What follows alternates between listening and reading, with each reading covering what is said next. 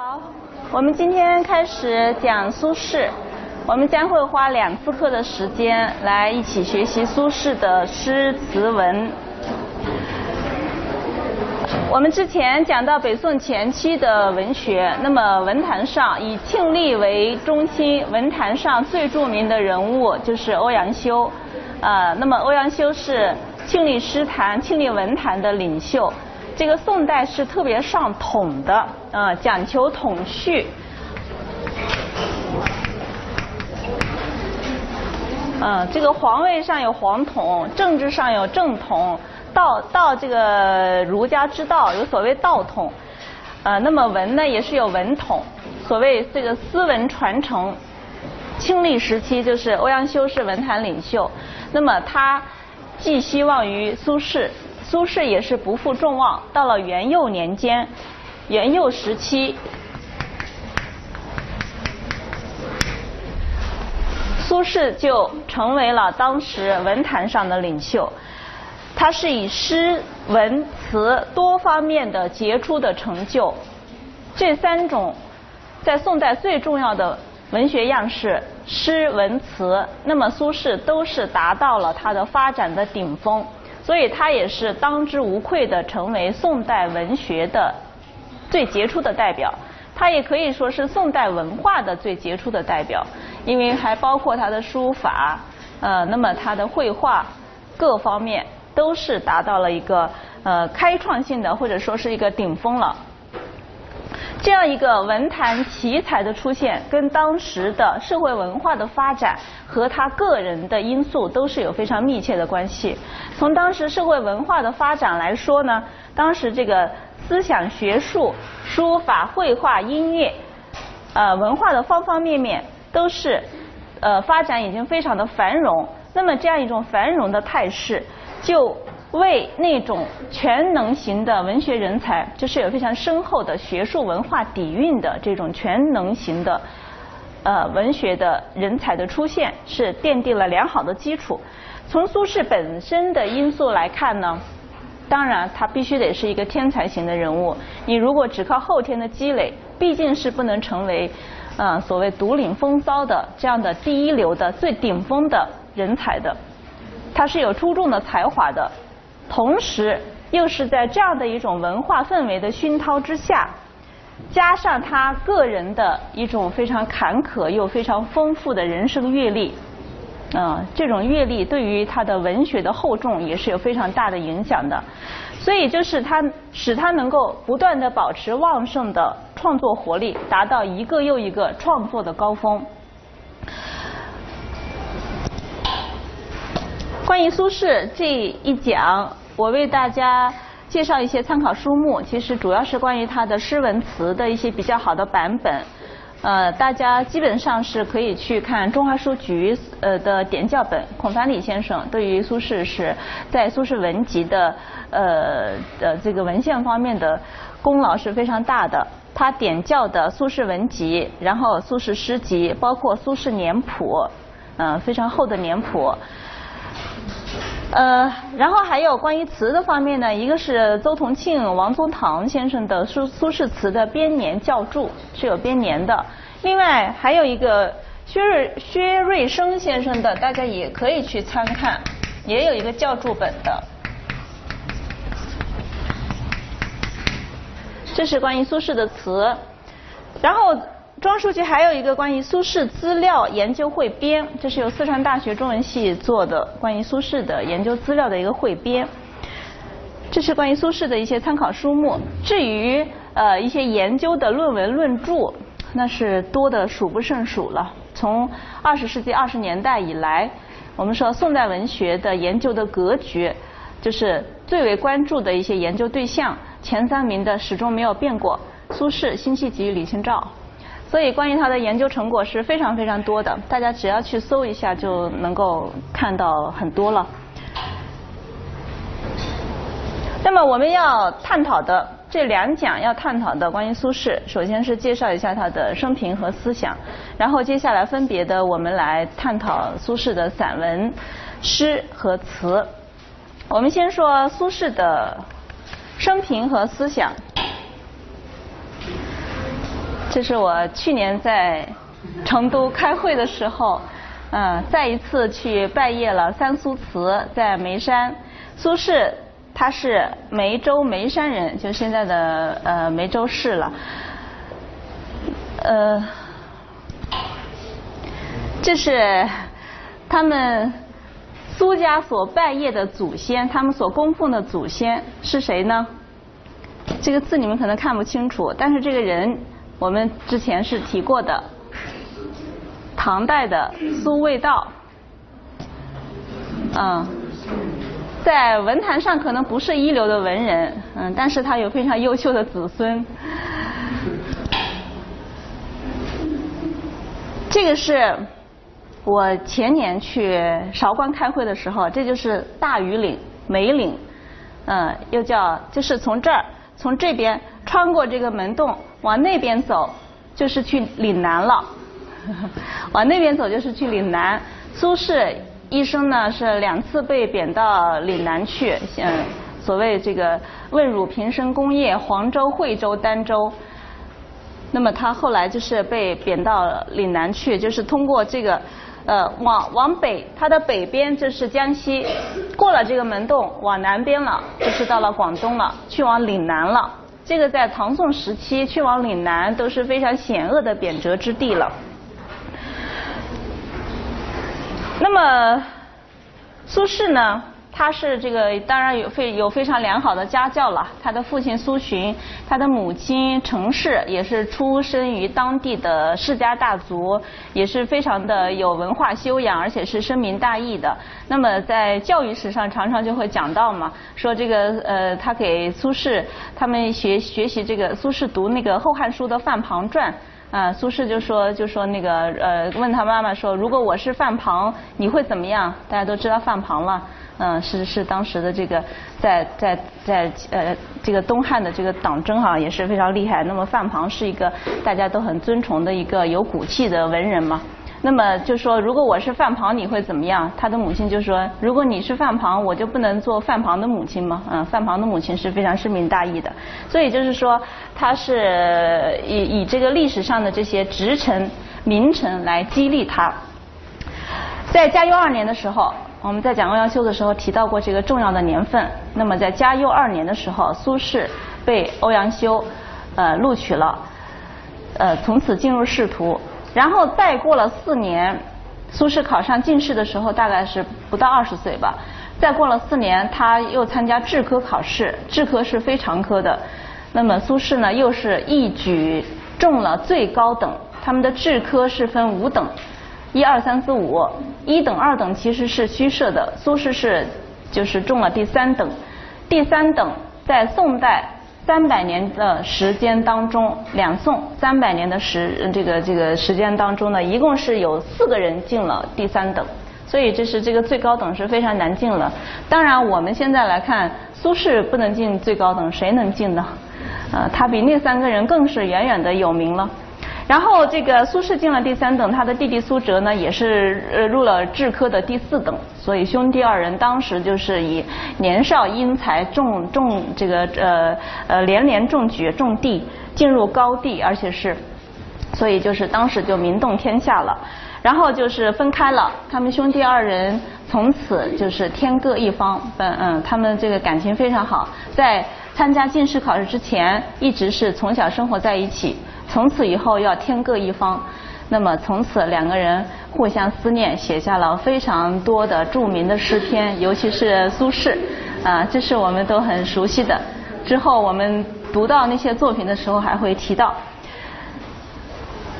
苏轼后来就一直在仕途上，那么其实他的大概的生平大家也都知道了，嗯，大部分的时间是在各地担任呃呃地方官。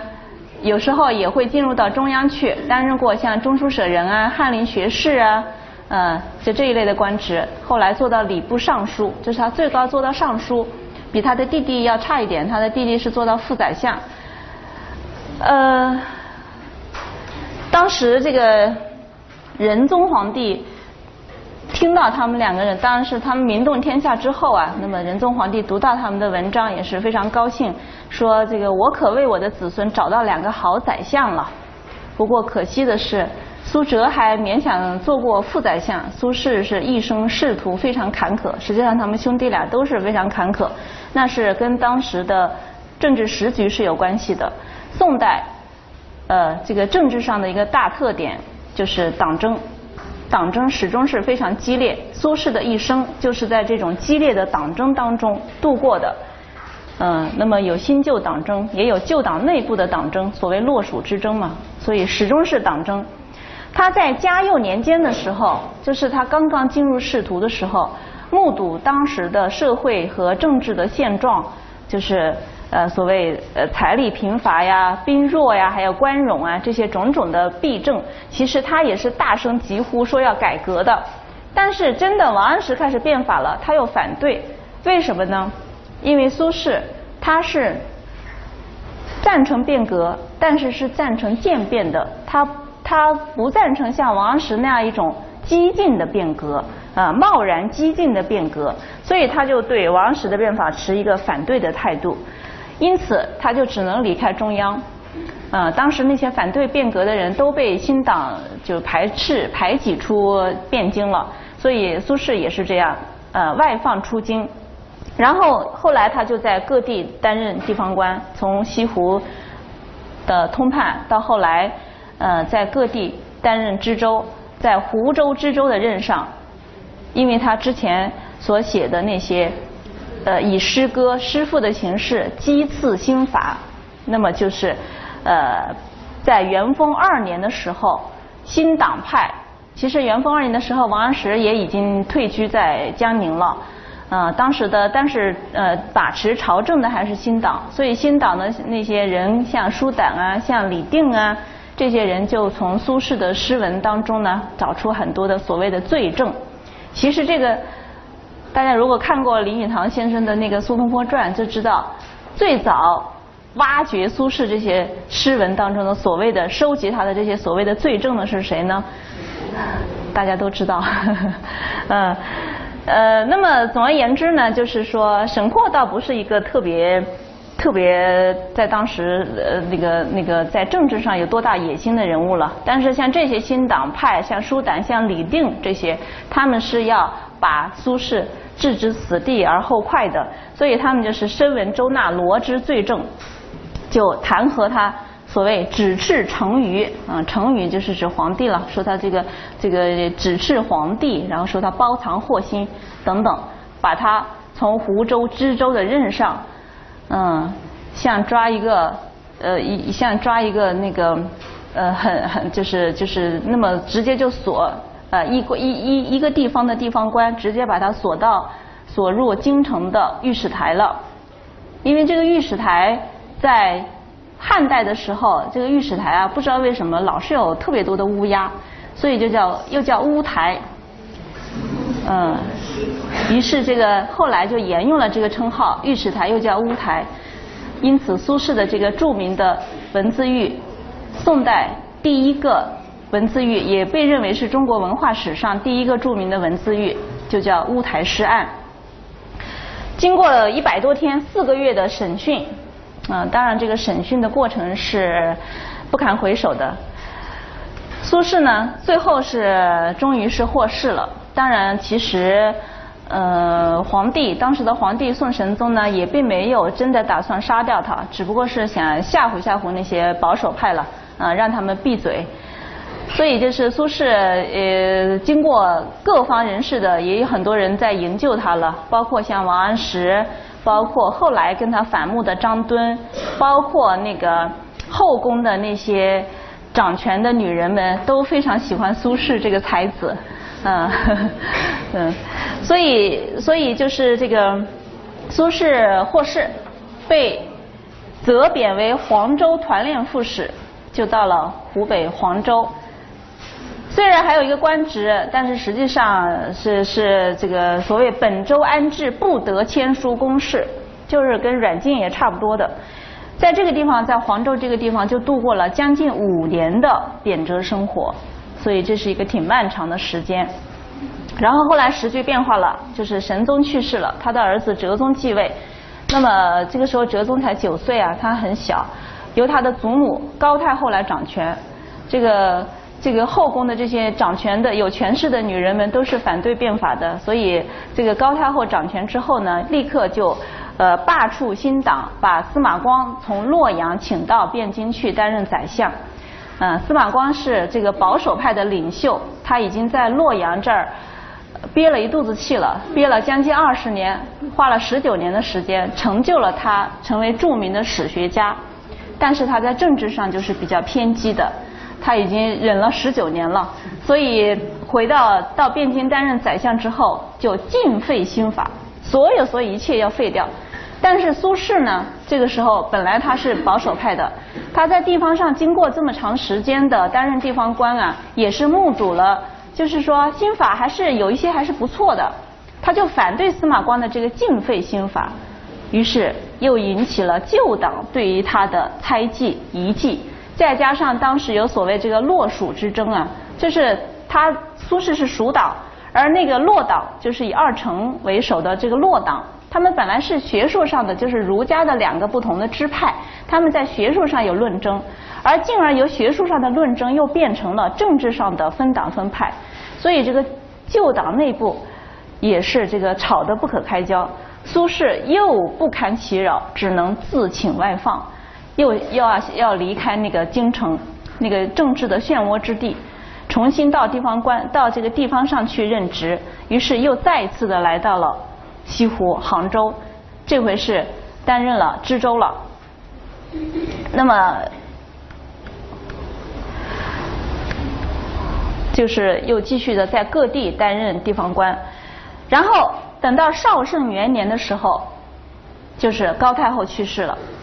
于是政局又发生了翻天覆地的变化。这个哲宗呢，因为从小在他的祖母的压制之下，嗯，小孩子逆反心理比较强。嗯，所以等到好不容易他可以自己亲自来来来来亲政了，于是不管那个这个应应不应该说是这个他自己的政治立场啊，他不管怎么样的，反正就是凡是祖母支持的我都要反对。于是抱着这样的这个宗旨呢，旧党又全部被罢黜，新党重新被他扶植上台，于是。呃，司马光是因为他他是那个当宰相不到一年的时间，他很快就去世了。嗯，而之后那些断断续续在在朝廷中央任职的，毕竟都是旧党嘛，所以就是这个时候又尽废旧党，把新党重新扶植上台。而这个时候就是经过这个多次的新党旧党之间的交锋，已经由。王安石时期的那个时候的新旧党争，还可以说是带有近代色彩的那种所谓，只是立场的不同，只是只是政治观点的不同。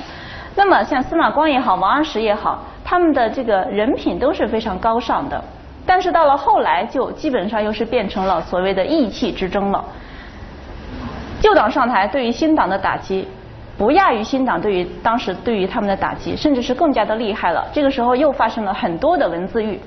像蔡确的那个车盖亭尸案，嗯，那么蔡确被贬到岭南，于是后来等到新党上台之后，旧党又纷纷的就被贬到岭南去了。苏轼就是这样被贬到费惠州，再之后又进一步的被贬到了当时叫昌化军，现在叫海南的儋县，嗯，儋州。那么不仅是被贬到岭南，甚至是要渡海到海南岛上去。这个在宋代，这个这种贬斥之言，可以说是呃非常非常的的厉害了。一般的认为就是说贬到那么荒远的地方去，而且苏轼当时已经年过六十了，大家都以为他不可能再活着回来，所以他当时在渡海之前呢，他只带着他的小儿子苏过。他跟他其他的家人是做了生死之别的，但是没想到在那过了三年又回来了。呃，到元符三年的时候，呃，政局稍稍有所变动，虽然还是新党这个执掌政权，但是政局上有所松动，所以他也得以内迁。所谓内迁呢，就是他以那个汴京为中心。贬贬谪的严厉，就是以离这个京城越远，就是贬谪越越严厉。那么现在让你稍微离京城近一点，就是表示对你的处罚要松动一点了。那么他苏轼这个时候得以内迁，他到到这个常州，打算在常州这个这个地方安家。他不敢离那个京城太近，因为那个政局还是非常的当时的波诡云谲了。那么，但是毕竟是年纪很大了，又就是这个变化水土也变变化比较大，所以他熬不过暑热，在次第二年的这个夏天的时候就去世了，病逝于常州。这是关于他的生平，呃，关于苏轼的这个传记呢是有很多本了，最有名的就是林语堂先生那本《苏东坡传》，那一本呢可以说，呃，林语堂先生他对于苏轼的那种风神的刻画是非常传神的，但是实际上里面的那些史实的错误，包括他的立场的问题，那都是有所偏颇的了，呃，然后这些年呢。宋代文学，我们现在宋代文学研究会的会长王水照先生，他对于苏轼研究也是下了很多的功夫。那么他写了一本《苏轼传》，嗯，所谓智者在苦难中的超越。然后前年，大概是前年前两年吧，他又写了一本《苏轼评传》，嗯，这一本就是这个学理的色彩就更浓了。所以这些关于苏轼的传记呢是非常多的，大家都可以去看一看。这是苏轼的生平。关于苏轼的思想，简单来说，跟宋代的那些我们之前提到的，那么也提到宋代这些文人士大夫的一个基本的思想状况呢，苏轼他就是非常具有典型性的，所谓以儒为本，三教合一。苏轼自幼接受了一种传统的儒家思想教育，是所谓饱读儒家诗书的，他也是从小就怀着。要经世济民，要治君尧舜这样的抱负，他是有非常积极入世的精神。正是这样一种所谓呃可以说是根深蒂固的儒家精神、儒家思想，史苏轼在任何时候都能够坚持儒家的那种所谓君子固穷的精神。他在形而上的层面上。是认真的钻研儒家的那些经典，他有他有不少的著作的，是关于对于儒家经典的钻研的。然后在实践的层面，在现实的层面，是努力的践履践行儒家的思想的，儒家这种所谓要兼济天下的理想。所以他在政治和根本的思想上是坚持以儒为本的，但是他在文化生活的层面。是典型的体现三教贯通这样一种特点。苏轼从少年时期起就对庄子有很大的兴趣，然后他的一生又结交了很多的僧人和尚，常常跟他们谈禅论道，就是他对这个世道二教都是有非常浓厚的兴趣。但是苏轼对于佛道，对于他的兴趣。并没有使他走向一种精神的皈依，并没有走向那种所谓虚无玄妙之境。他其实是把他们作为化解他在现实困境当中的这样的一种良方。呃，他学道术呢，其实主要是用来呃强身健体，嗯，讨论谈论道家的虚无。呃，常常是在恶劣环境下的一种自宽自解，一种自我的解脱。他对于常理的解释，也往往是呃不必浅陋，就是就是浅陋一点没关系，只要它实用就好。他是这样一种实用主义的态度。比如他曾经把那种非常高深玄妙的禅理，把它比喻为什么龙肉，说这个龙肉啊，那是很好的。可是你们谁见过吗？你们有谁吃过吗？然后他把他自己所理解的那个禅理呢，就比喻为什么？猪肉，猪肉，这个你们都见过吧？都吃过吧？所以他的意思是什么呢？就是说，你你这个你整天说龙肉，你不如我说这个吃猪肉，我能吃吃到它，我能实实在在吃到它。啊，所谓食美而珍宝。这种学佛的所谓实用主义的目的，以及苏轼在临终的时候那种认为佛教在精神救赎上是失败的，他的这样的一种态度，这都说明苏轼他始终只是在文化的层面，而不是在精神的信仰的思想的层面来接受佛道。